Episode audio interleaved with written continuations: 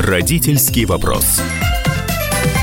Добрый день, добрый вечер, доброе утро нашим уважаемым, дорогим слушателям. Люблю начинать так нашу программу, потому что нас слушает вся страна, все 11 часовых поясов России, и э, звонят нам обычно в начале перегра...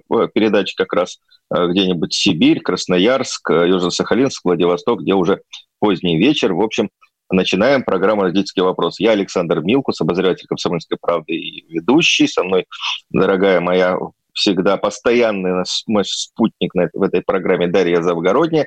А, и сегодня, Дарья, кстати, и журналист, и учитель русского языка и литературы. И сегодня с нами замечательная Марьяна Михайловна Безруки, главный научный сотрудник Института возрастной физиологии Российской Академии Образования. Но вообще-то можно ее и не представлять полным титулом. Наверное, один из самых известных в нашей стране э, детских физиологов, специалистов по физиологии детского подросткового возраста и психолог. Здравствуйте, Марьяна Михайловна. Добрый день, доброе утро, добрый вечер. Да, да, именно да. так. Э, Марьяна Михайловна, первый вопрос. Завтра день защиты детей. Вот что это такое? Вот для меня это всегда был загадочный праздник. Почему-то на этот, в этот день э, в советское время устраивали концерты пионеров с красными галстуками, потом, значит, какие-то отчеты э, проходили, как мы защищаем детей. А вот, вот, вот э, от кого мы должны детей защищать вообще? И, и почему по этому поводу надо 1 июня праздновать? Ну, вы знаете, мне очень сложно э, подобрать какие-то аргументы к празднованию од- одним днем. Э, защиты детей, одним днем любви к маме, одним днем еще чего-нибудь. Поэтому я считаю, что мы, мы взрослые э, всегда должны быть на стороне детей. Не знаю, должны ли мы их от кого-то защищать, кроме самих, самих себя, потому что э, самые большие проблемы дети испытывают в общении со взрослыми.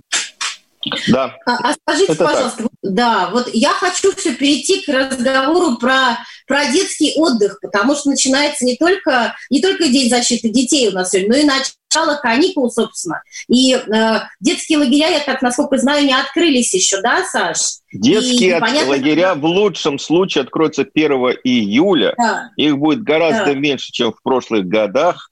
А, у них абсолютно драконовские требования с точки зрения Роспотребнадзора. Мало того, есть предложение смены сократить с трех недель до двух недель. Путевки в некоторых местах еще продавать не начали, в других начали, но тоже, в общем, непонятно. В общем, у нас абсолютно форс-мажорная, непонятная этим летом ситуация, как организовывать отдых э, и оздоровление детей. Ну вот я просила своих знакомых, друзей, у которых дети, и эти дети все сидят по квартирам, в лучшем случае, в лучшем случае они где-то на дачах, э, там у бабушек э, прозябают. Но вот я бы хотела задать такой вопрос Марьяне Михайловне как специалисту. Что делать, если нет возможности вывести ребенка из города вообще никуда? Вот, э, вот что, что делать? Вот ни, никуда. И вот, родителям, и, и детям. Учитывая, что дети в большинстве своем уже третий месяц сидят у родителей на голове, что нам делать? всем, да. Уважаемые коллеги, давайте я последовательно отвечу на ряд ваших вопросов. Первое. Вот э, драконовские меры, наверное, совершенно оправданы, но это заставляет э, родителей задуматься, стоит ли.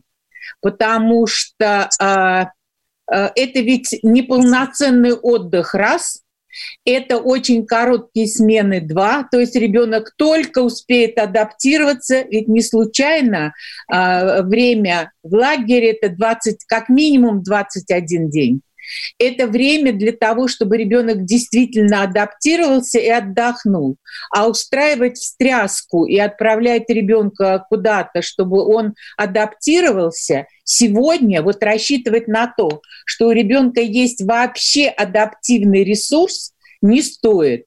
Почему? Потому что три месяца, о которых э, Александр сказал, это были три месяца не просто сидения дома.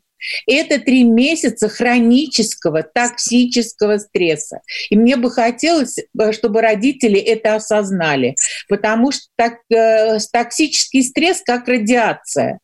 Не видно, не чувствуешь без запаха, без цвета, без вкуса, без всего. Но только ты видишь по изменению собственного состояния, и родители понимают, что они безумно устали, что они ничего не хотят, что хочется вообще куда-нибудь спрятаться, закрыться и ничего не делать. Прошел вот этот период первых этапов стресса, так называемой мобилизаци... Э, мобилизационной готовности или просто мобилизации, когда хотелось все и сразу. Этот период очень быстро прошел, он быстро прошел и у детей. А, а дальше было практически три месяца тяжелейшего, я еще раз повторю, токсического стресса. Никого не Марьяна хочу... Михайловна, что такое токсический в данном случае? Токсический – это вредно влияющий не просто негативно, а оказывающий э, вредное влияние на развитие мозга, на функциональное состояние, на психическое состояние ребенка. Это ситуация постоянного перенапряжения. Вот когда говорят о стрессе, просто вот чуть-чуть для того, чтобы было понятно, мы не можем оградить себя от стрессов, которые нас окружают. Это естественная вещь, и кратковременный стресс, даже большой силы, он часто мобилизует. Здесь важна поддержка, ведь реакция на стресс может быть разной в зависимости от того, есть ли поддержка. Вот если есть поддержка, то мы знаем экзамены. Если ребенка поддерживают и родители, и педагог, если не настраивают его на неудачу, если не говорят ничего не учил, не сдашь и так далее, то это преодолимые вещи. Закончилось, организм выдохнул, э, гор- количество гормонов снизилось, мозг дал сигнал, что нужно расслабиться и все. А токсический – это когда изо дня в день.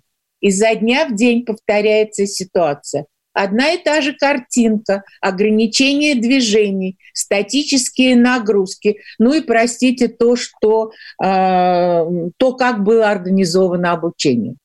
Это то, что создавало сильнейшее напряжение. А, на мой взгляд, все минусы и педагоги, и родители увидят в сентябре.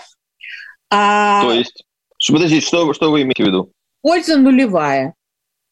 На мой взгляд, школа а, не использовала а, тот ресурс, который был, ну, не проявила определенную гибкость. И я уже об этом много говорила, могу повторить. Это был период, когда можно было заняться, если можно так сказать, формированием а, надпредметных навыков. Не учить э, там математику, физику, химию, русский язык, а заняться э, развитием коммуникации, делать это в интересной форме, э, заняться формированием письменной речи, на что нет времени вообще. Вот я думаю, Даш меня поддержит на письменную речь. Да, да. Минимальное количество часов. А это тот навык, без которого вообще ни, никакая карьера невозможна, невозможно обучение в ВУЗе. А в конце концов, э, я думаю, что если бы э, вместо уроков э, организовали бы вот какие-то интересные встречи, обсуждения, учитель физкультуры должен был организовать двигательную активность детей, не проводить уроки, сидя у экрана, и чтобы дети у экрана смотрели, а научить их новым действиям, новым движениям, новым видам активности, которые возможны вот в довольно ограниченном пространстве.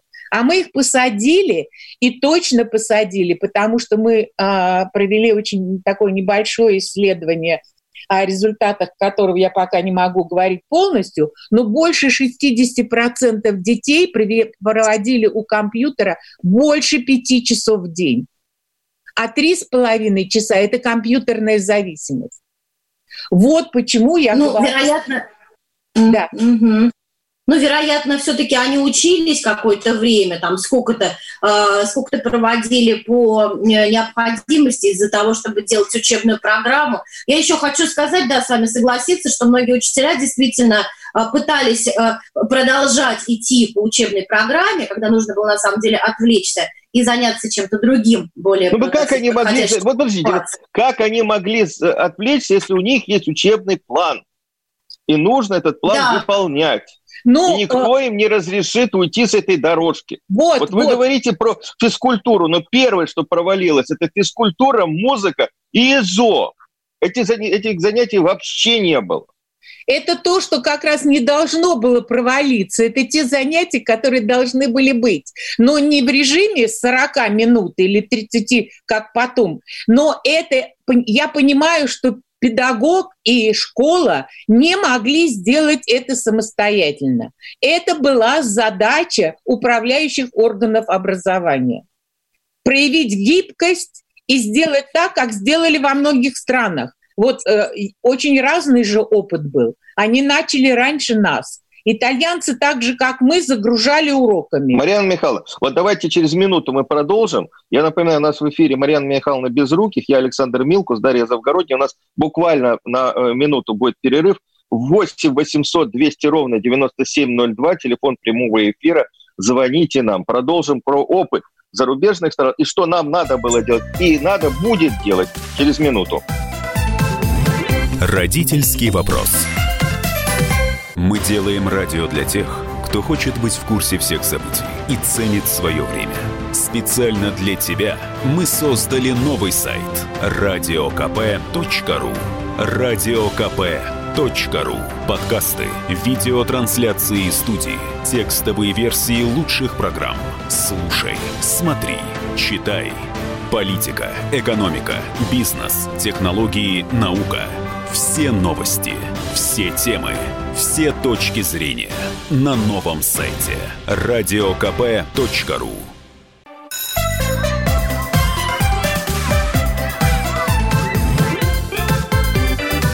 Родительский вопрос.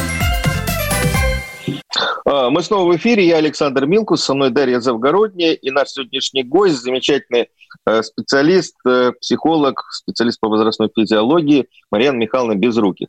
И мы говорим о том, что, в общем-то, с точки зрения Марьяны Михайловны, три месяца мы провалили с точки зрения здоровья детей и нынешней ситуации. Сестры, да. да. Ну вот мне хочется все-таки спросить. Подожди, да. можно я 8, 8 800 200 ровно 9702, телефон прямого эфира, можете нам звонить.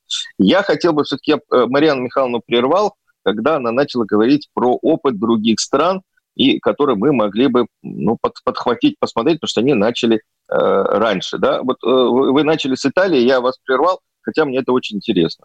Да, ну вот э, итальянская школа, так же как российская, детей не сильно щадит, и они действительно, но сначала их на неделю посадили у экрана, стало понятно, что от экрана всех тошнит, Через неделю они от этого отказались, но давали многостраничные домашние задания. Фактически с детьми занимались родители.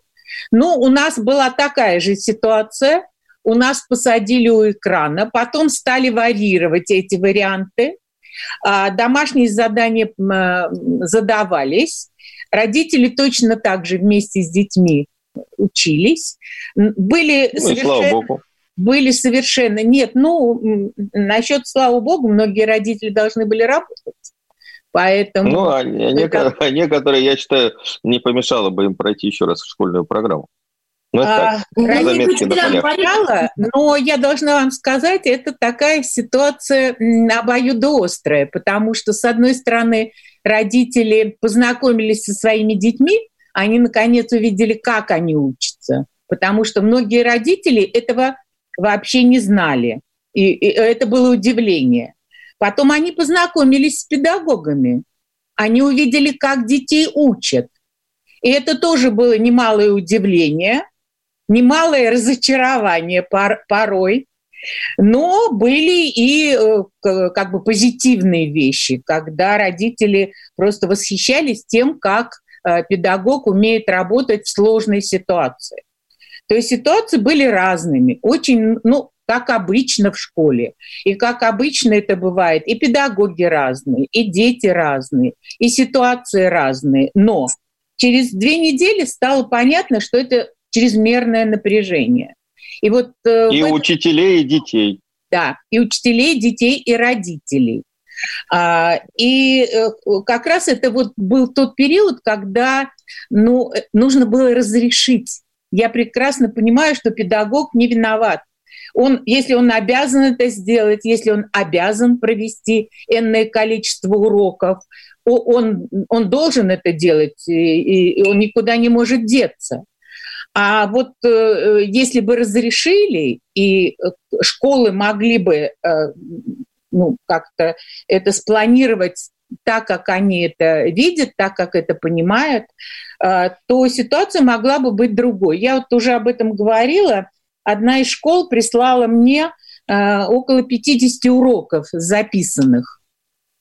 И я мог, для того, чтобы я посмотрела и выделила какие-то там факторы риска, увидела какие-то плюсы, э, могла бы дать какие-то рекомендации. Я вам должна сказать, что ни один учитель вот э, в этих уроках не перестроился. Он вел урок так, как он привык вести его офлайн. 45 это... минут, смотрите на меня, домашнее да. задание, руки поднимите. Да. Э, больше того, практически все учителя искали глаза детей. Угу. А одна учительница бесконечно повторяла там, Сереж, я не вижу твои глаза, Таня, ты на меня не смотришь. Ну, это чисто психологически, вообще любой учитель должен это понимать. Работа глаза в глаза возможно в течение очень короткого времени. Это страшное напряжение. Вообще, вот это близкое лицо педагога с глазами, как, которые смотрят в тебя, это невозможная ситуация. Но у наших педагогов такого опыта не было. Потому что говорить о том, что мы готовы были к цифровой школе, наши дети были э, готовы к этому, ну просто нельзя. Исследования института в прошлом году показали, что только 20% педагогов – это их ответы. Вообще используют электронный ресурс. 20% в России, а у нас было 10 регионов и тысячи педагогов. Поэтому... Но я могу еще вот маленькую ремарку сделать. Э, далеко не все учителя понимают, что такое электронный ресурс. Когда как? они используют электронный дневник, они считают, что это дистанционное обучение. Да, да, и так далее, и так да. далее. Да. Но вот это парадоксальная ситуация, когда 20% используют, но почти 90% администрации считают, что это эффективно. Так, давайте все-таки вернемся. Итак, три месяца наши дети, ну, вместе с родителями, родителей мы пожалеем другой день, когда будет День защиты взрослых, но все-таки завтра День защиты детей. Три месяца дети сидели дома подвергались, как вы говорите, токсичному стрессу. Э, они жили в этой ситуации. Они жили в этой ситуации. Что надо сделать, чтобы привести их э, в порядок, их психику, здоровье к 1 сентября, если вы, опять же, говорите, что вот две, две недели в выездном лагере – это не очень эффективно. У нас три месяца безделья, и в некоторых регионах еще не сняли вот, э, меры санитарно-эпидемические, то есть еще и сидя дома. Чего делать?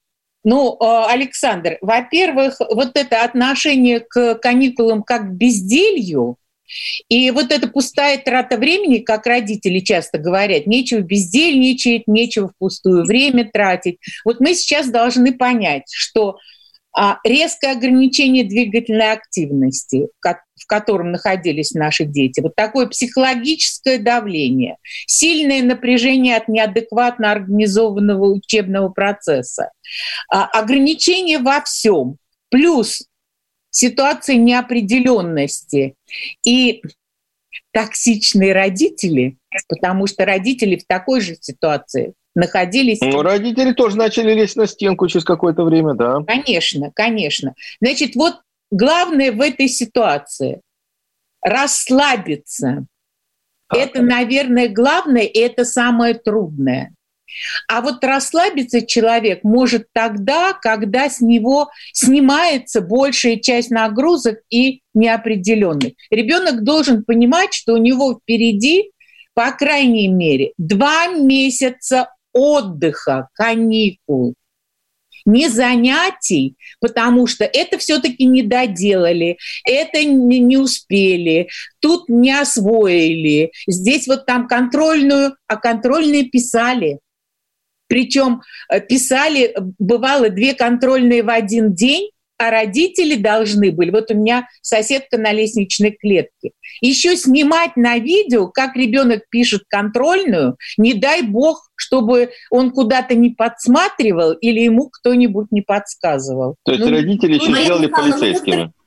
многие отказались от этого все-таки, и обнаружилось, что если мы не выполняем программу, то ничего страшного, она подождет вполне нас до сентября. Как-то я, я, наоборот, общалась больше с учителями, которые спокойно отнеслись к тому, что дети не все прошли, грубо говоря.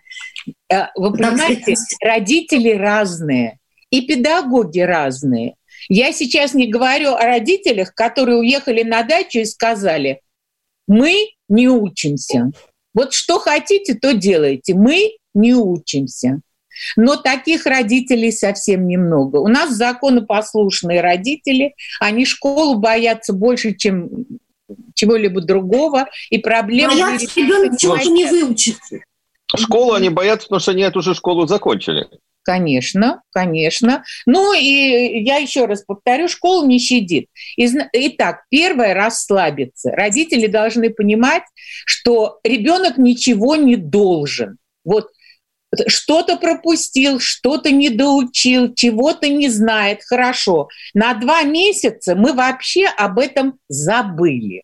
Вот как минимум на два месяца. И что, он просто должен слоняться по квартире? Нет, секундочку, секундочку, секундочку. Я думаю, что в ближайшие недели э, станет доступным воздух и движение. Но тут вот надо понять, после трех месяцев жестких ограничений двигательной активности нужно очень постепенно увеличивать на двигательные нагрузки и по времени, и по интенсивности. Тут это очень важно, потому что а, особенно для детей подросткового возраста, которые как только вырвутся, не будут знать меры, а в подростковом возрасте организм за три месяца мог заработать в кавычках функциональные отклонения, которые тоже не видны сердечно-сосудистая система ребенка может не справиться с очень резким выходом на большие интенсивные длительные нагрузки. Но это то, что происходит э, обычно осенью, в, в сентябрь-октябрь, когда дети приходят на физкультуру, и у них начинаются проблемы с сердцем. Да. Это достаточно статистическая вещь. Я еще раз прервусь буквально на одну минуту, на две. У нас новости будут. Я напоминаю, я Александр Милкус, Дарья Завгородная. Мы расспрашиваем замечательного, замечательного человека, Мариану Михайловну Безруких главного научного сотрудника Института возрастной физиологии Российской Академии Образования, психолога, доктора биологических наук. Э, я напоминаю, телефон 8 800 200 ровно 9702. Вы можете нам звонить в эфир. Буквально вот 3-4 э, минуты будут новости, и мы вернемся, поговорим уже и о том, как детей готовить к новому учебному году. Родительский вопрос. Политика. Телемоста президент России пообщается с главами регионов и муниципальных Экономика. Про налогообложение сказали, про снижающиеся доходы населения сказали. Аналитика. Теракт был выгоден, необходим и использован. Наука. ООН провозгласила 2019 годом периодической таблицы. Жизнь. Это программа «Дежавю», программа воспоминаний. Радио «Комсомольская правда». Слушает вся страна.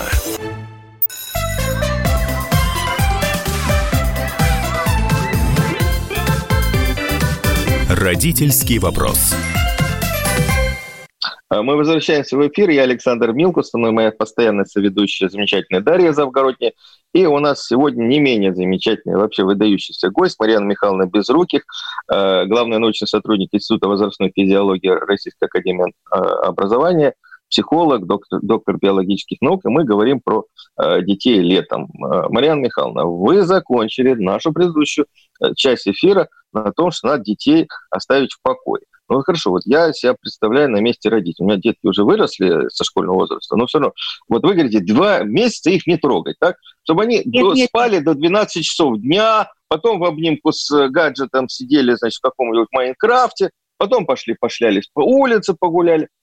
Вот это вот называется не трогали. Нет, это совсем не, не это называется не трогать, а не трогать это не устраивать им э, учебные занятия. Вот только в этом плане не трогать. Значит, я уже сказала о том, что нужно постепенно, а, довольно медленно увеличивать объем и интенсивность и продолжительность двигательных нагрузок. Это, наверное, сейчас главное. И вот так они будут входить недели три в обычный режим активности. А дальше это, этой двигательной активности желательно, чтобы в течение дня было часа три действительно активности. Понятно, что дети не будут гулять за руку. Здесь нужно использовать все, что возможно. Игры, скейт, велосипед, ролики, коллективные игры. Вот задача родителей понять, где и как ребенок сможет реализовать свою двигательную активность. А, вы очень хорошо сказали а, о том, что э, как бы дать детям спать до 12 или не дать. Ну вот я вам должна сказать, что сон – это единственный способ полностью восстановиться. Если у ребенка есть потребность спать 12 часов, пусть какое-то время спит 12 часов. Он а долго... А потом он с 1 сентября не встанет в школу в 7 утра. Он привыкнет за лето э, спать и сместит график. А, я хочу вам сказать, нет, вот сместить график не нужно. Если маленький ребенок, он все равно должен ложиться обычно летом полдесятого десять.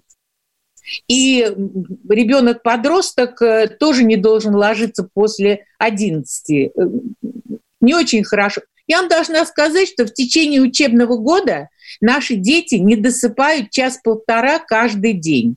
Они ложатся спать не раньше 12 кто-то в час, старшеклассники. Вот это как раз ситуация ненормальная. Режим все-таки должен быть при, приближен э, к какому-то нормальному, рациональному, в котором 9 часов сна, 3 часа прогулки. Вот вы спрашивали, что делать, да? А следующее, что обязательно, и вот если у ребенка этого нет, значит, как раз это самое время, чтобы найти любимое дело, которым ребенок может заниматься столько, сколько он хочет заниматься. Конструирование значит конструирование. Вот вы мне скажете, компьютерная игра. Да, компьютерная игра обладает очень высоким ресурсом, но это должно быть совершенно четко, должна быть четкая регламентация по времени.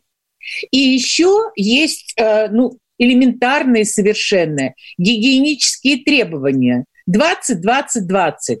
20 минут у экрана, 20 минут какой-то физической нагрузки и еще 20 минут отдыха.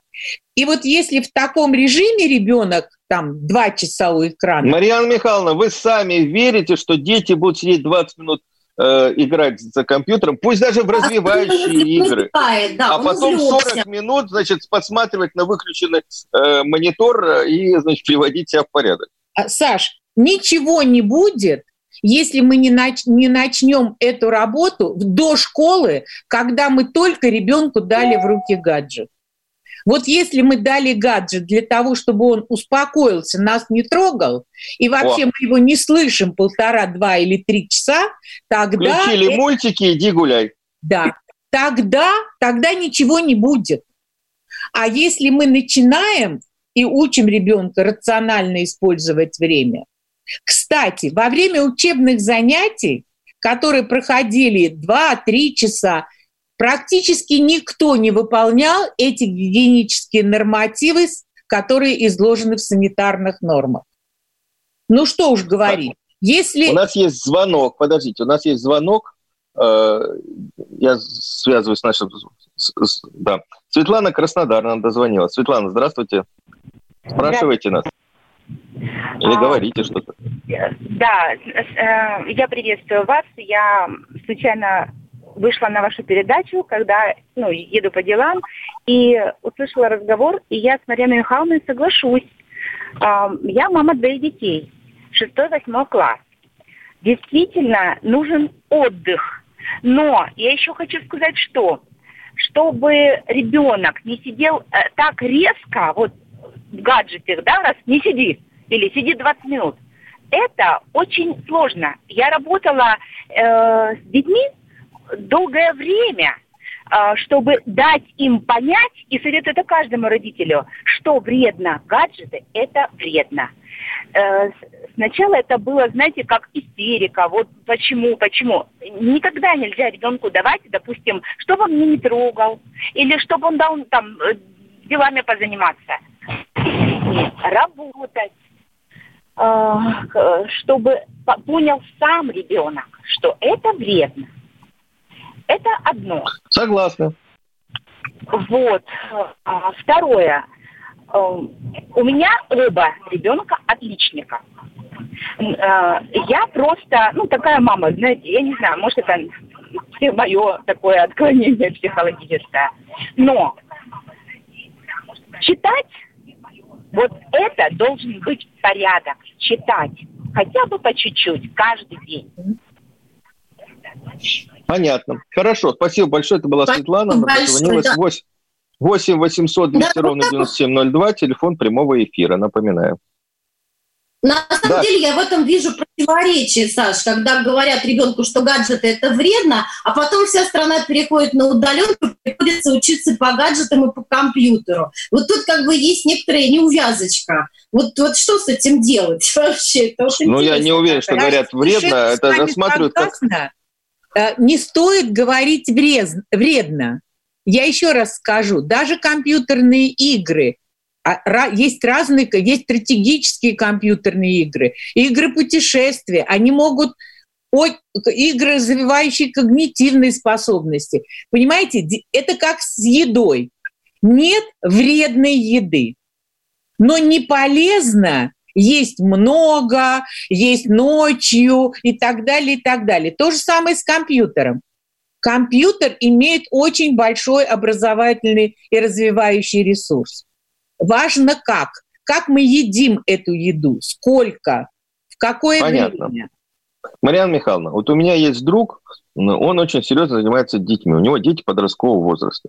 Вот от них он требует каждый день, и сейчас, и летом, чтобы они прочитывали там некоторое количество, не помню, 20-30 страниц э, книжки, делали домашние задания обязательно какие-то топики по английскому и какие-то занятия, задания по математике. Обязательно, каждый день. Он считает, что он так воспитывает э, трудолюбие, э, понимание ценности обучения и так далее. Это хорошо или плохо? Понимаете, э, я не могу сказать, это хорошо или плохо. Так в семье заведено. Я не могу, и думаю, никто не рискнет диктовать родителям, которые выбирают тот или иной стиль общения, тот или иной вариант нагрузки, который они дают. Если дети к этому привыкли, и у них это занимает там полчаса в день, сделать топики, решить там пять примеров, вот мы до чтения не дошли. Это обязательный компонент. Э, тут вот надо найти вариант, чтобы это доставляло удовольствие ребенку. А, может быть, это общее чтение, может быть, это... Ведь э, Даша, э, наверное, меня поддержит, ведь важно не сколько ребенок а. прочитал, а важно качество чтения, что он вынес из того, что он прочел насколько он понимает то, что он читает, потому что 20 страниц – это не критерий. И, да, это точно. Да, но это выбор родителей. Читать Обязательно. Это один из главных. А вот другое дело э, э, приучить ребенка к тому, чтобы ему было это интересно. Может быть, кто-то будет читать младшим. Может быть, вот это вот то время, когда мы наконец сядем у зеленой лампы и почитает мама, почитает папа, почитает ребенок, и мы все вместе э, сможем погрузиться вот в эту атмосферу чтения. А не ты обязан, иди читай. Сколько Марьяна Михайловна, да. бумажная книга или, или, или электронная? Вы знаете, мы ведем э, исследования уже больше пяти лет. если ребенок хорошо читает, то механизм чтения не меняется.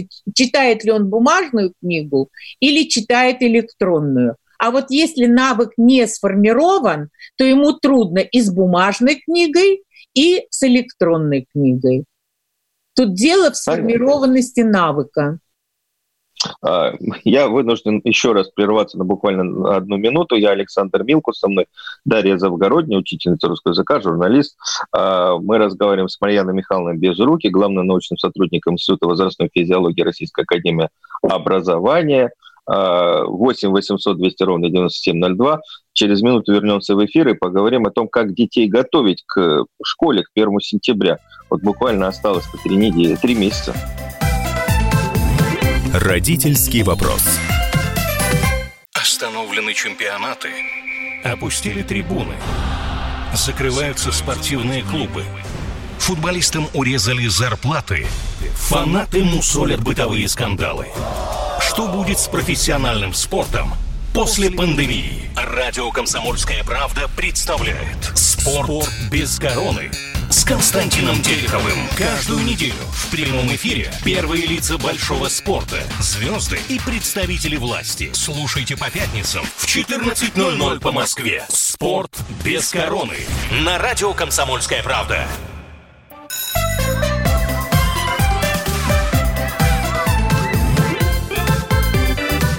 Родительский вопрос. И снова мы вернулись в эфир. Я Александр Милкус, Дарья Завгородняя, мы ведущие этой программы.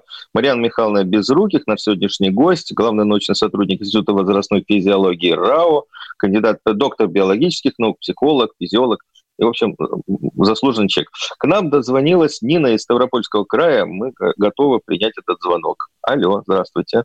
Здравствуйте. Э, у меня неожиданная проблема, наверное, для многих родителей. Я э, не родитель, я бабушка. Мы научили нашу внучку 10 лет любить книги, читать, и теперь у нас такая проблема. Она читает везде, всегда и постоянно. То есть вот сейчас, как вот говорили вы, э, важна очень двигательная а, активность, но у нас доходит до того, что, например, мы идем в парк кататься на велосипедах, идем в лес, ребенок везде с собой обязательно берет и каждую свободную минуту она садится на лавочку, на пенек, она читает, и э, э, вот так вот. То есть у меня вот такой Понятно. вопрос. Нужно, нужно ли как-то ограничивать вот это чтение ребенку 10 лет? То есть Ясно. Спасибо большое, Марьяна Михайловна. Другая точка зрения. Что делать, когда ребенок много читает? Ну, вы знаете, это обычная ситуация. Я помню, я в своем детстве тоже читала запоем. Есть такие дети, э, которые читают все подряд, э, читают э, безостановочно. А, важно, чтобы у нее был еще какой-то интерес. Потому что вот это погружение в книгу может быть просто способом э, уйти от реальности. Кто-то в компьютер, кто-то в книгу. Если э, ребенок э, обычный, у нее есть другие интересы, а, и она, в общем, готова чем-то заниматься, ну ничего особенного. Это такой, скорее такой период. Или а, растет. Да, а если правда это вот э, как описывает бабушка, пошли на прогулку, но сел на пенек, ну вот хорошо бы тогда на прогулку все-таки без книги. Ну, а, да, я еще раз скажу, мы не можем ничего заставить сделать ребенка. Мы можем только каким-то образом организовать ситуацию, когда у него появится еще какой-то интерес. Марьяна Михайловна, вот хотелось бы поговорить о том, все-таки как нам потихонечку подготавливаться к следующему учебному году. Есть люди, которые очень волнуются по поводу начала учебного года, поскольку они первый раз, первый раз э, в первый класс, вернее, их дети. И они готовят все-таки этих своих детей бедных, вот, э, так сказать, настраивают их на школу. А вот что вы посоветуете этим родителям, у которых детишки пойдут все-таки в первый класс? Вот, что вы про это можете сказать нам? У меня есть очень простая и, на мой взгляд, эффективная рекомендация. У нас есть такой комплект, он называется «365 шагов к школе». А, этот, это комплект э, э, этот комплект можно, можно купить. И самое уникальное, что есть ежедневное сопровождение этого комплекта. И оно будет и на летние месяцы. Причем если целый год, с 1 сентября 2019 года мы начали вести это и будем вести до 31 августа, вот сейчас уже пройдены азбука, пройдены все буквы, работаем только на интересе. Вот э, первая, следующая неделя, по-моему, читаем «Алису в стране чудес» смотрим мультики, обсуждаем и так далее, и так подождите, далее. Подождите, подождите, давайте разберемся. Подготовка к школе включает что? Изучение азбуки, чтение письма или математики нет, нет, изначально? Нет, нет. И, и, и что такое подготовка к школе и вот эти три месяца как, как, как это, э, как, чем заниматься? в школе, прежде всего, это развитие речи, развитие коммуникативных навыков, это развитие творчества ребенка, это особенно развитие организации деятельности ребенка. То есть ребенок должен э, научиться примерно в течение 20 минут рассказывать, спрашивать, слушать и так далее самые разные виды деятельности. Ребенка развивает... А в качестве материала берется сказка «Алиса в стране чудес». Правильно я поняла, да? Может, Почти нет, вы можете взять что-то другое. Но ну, если, да. да, если у вас нет фантазии, если вам сложно что-то самим придумать, на самом деле у каждого родителя может быть свой подход. Вы можете использовать на каждый день, на два 20-минутных занятия есть то, что педагоги называют методическая разработка. Какой мультик посмотреть, о чем поговорить, что порисовать, э, что обсудить. Конечно, любой родитель может, оттолкнувшись от этого, делать все, что он хочет сам. Но как основа, как база это есть. На сайте издательства «Бином» вы можете найти вот эти вот рекомендации. Марьяна Михайловна, Мария а мне нравится... А. Подождите, мне нравится то, что, о чем мы говорили с вами перед началом нашей программы. Я примерно говорил о том, что мы будем э, общаться, и спросил по поводу подготовки к детей к школе. Вы сказали гораздо более короткий совет. Оставьте их в покое.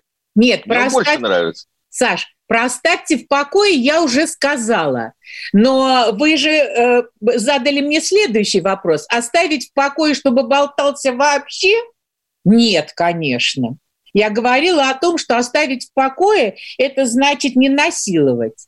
Не требовать писать страницы в прописи, не требовать, чтобы решал задачки, не требовать, чтобы там э, читал какие-то сложные тексты. Вот если он захочет прочитать две строчки из Алисы, и уже он умеет читать, да супер, и этого вполне достаточно. Глав... А дайте какой-нибудь, пожалуйста, а, а дайте, пожалуйста, коротенький совет каким, э, какой-нибудь людям, которые сейчас дадут ЕГЭ и поступят в университеты. Они же будут, у них каникулы будут короче, э, чем у обычно. них не будет каникул практически. Да, у них да. практически их не будет. Как им по-быстренькому вот отдохнуть? Это уже, ну, по сути, взрослые люди, им 17 Им сдаст ЕГЭ выспаться, это первое. Срок. Можно получать позитивных эмоций столько, сколько они смогут получить. Вот то есть, от, то... от чего могут? Танцы, музыка, друзья, рисование, путешествия. Все, что можно будет для того, чтобы снять напряжение от этих трех месяцев и от ЕГЭ. А учитывая, да, что ЕГЭ перенесли практически на месяц да. еще, и они еще лишний месяц э, готовились к нему конечно, и конечно. переживали вместе с родителями. полностью. Вот здесь ни о каких занятиях, ни о том, ни о чем, что должен, речи быть не может. Расслабиться. Ну, взрослый ребенок знает, как это сделать. Спасибо большое. Вот на этом мы заканчиваем нашу программу. Я напоминаю, у нас в студии была Марьяна Михайловна Безруких, э, главный научный сотрудник Института возрастной физиологии Российской Академии Образования. Я Александр Милк, со мной Дарья Завгородня. Э, я хочу сказать, что я думаю, что эту программу нужно переслушать родителям. Она будет на сайте Радио КП выложена и в виде подкаста, и в виде расшифровки. Э, кто не смог услышать, передайте, э, вот те, кто слышал, передайте тем, кто не слушал нашу программу, она важна. Спасибо. Родительский вопрос. Самара 98,2. Ростов-на-Дону. Иркутск. 89,8. 91,5. Владивосток. 94. Калининград. 107,2. Казань. 98,0. Нижний Новгород. 92,8. Санкт-Петербург. 92,2. Волгоград. 96,5. Москва. 97,2. Радио «Комсомольская правда». Слушает вся страна.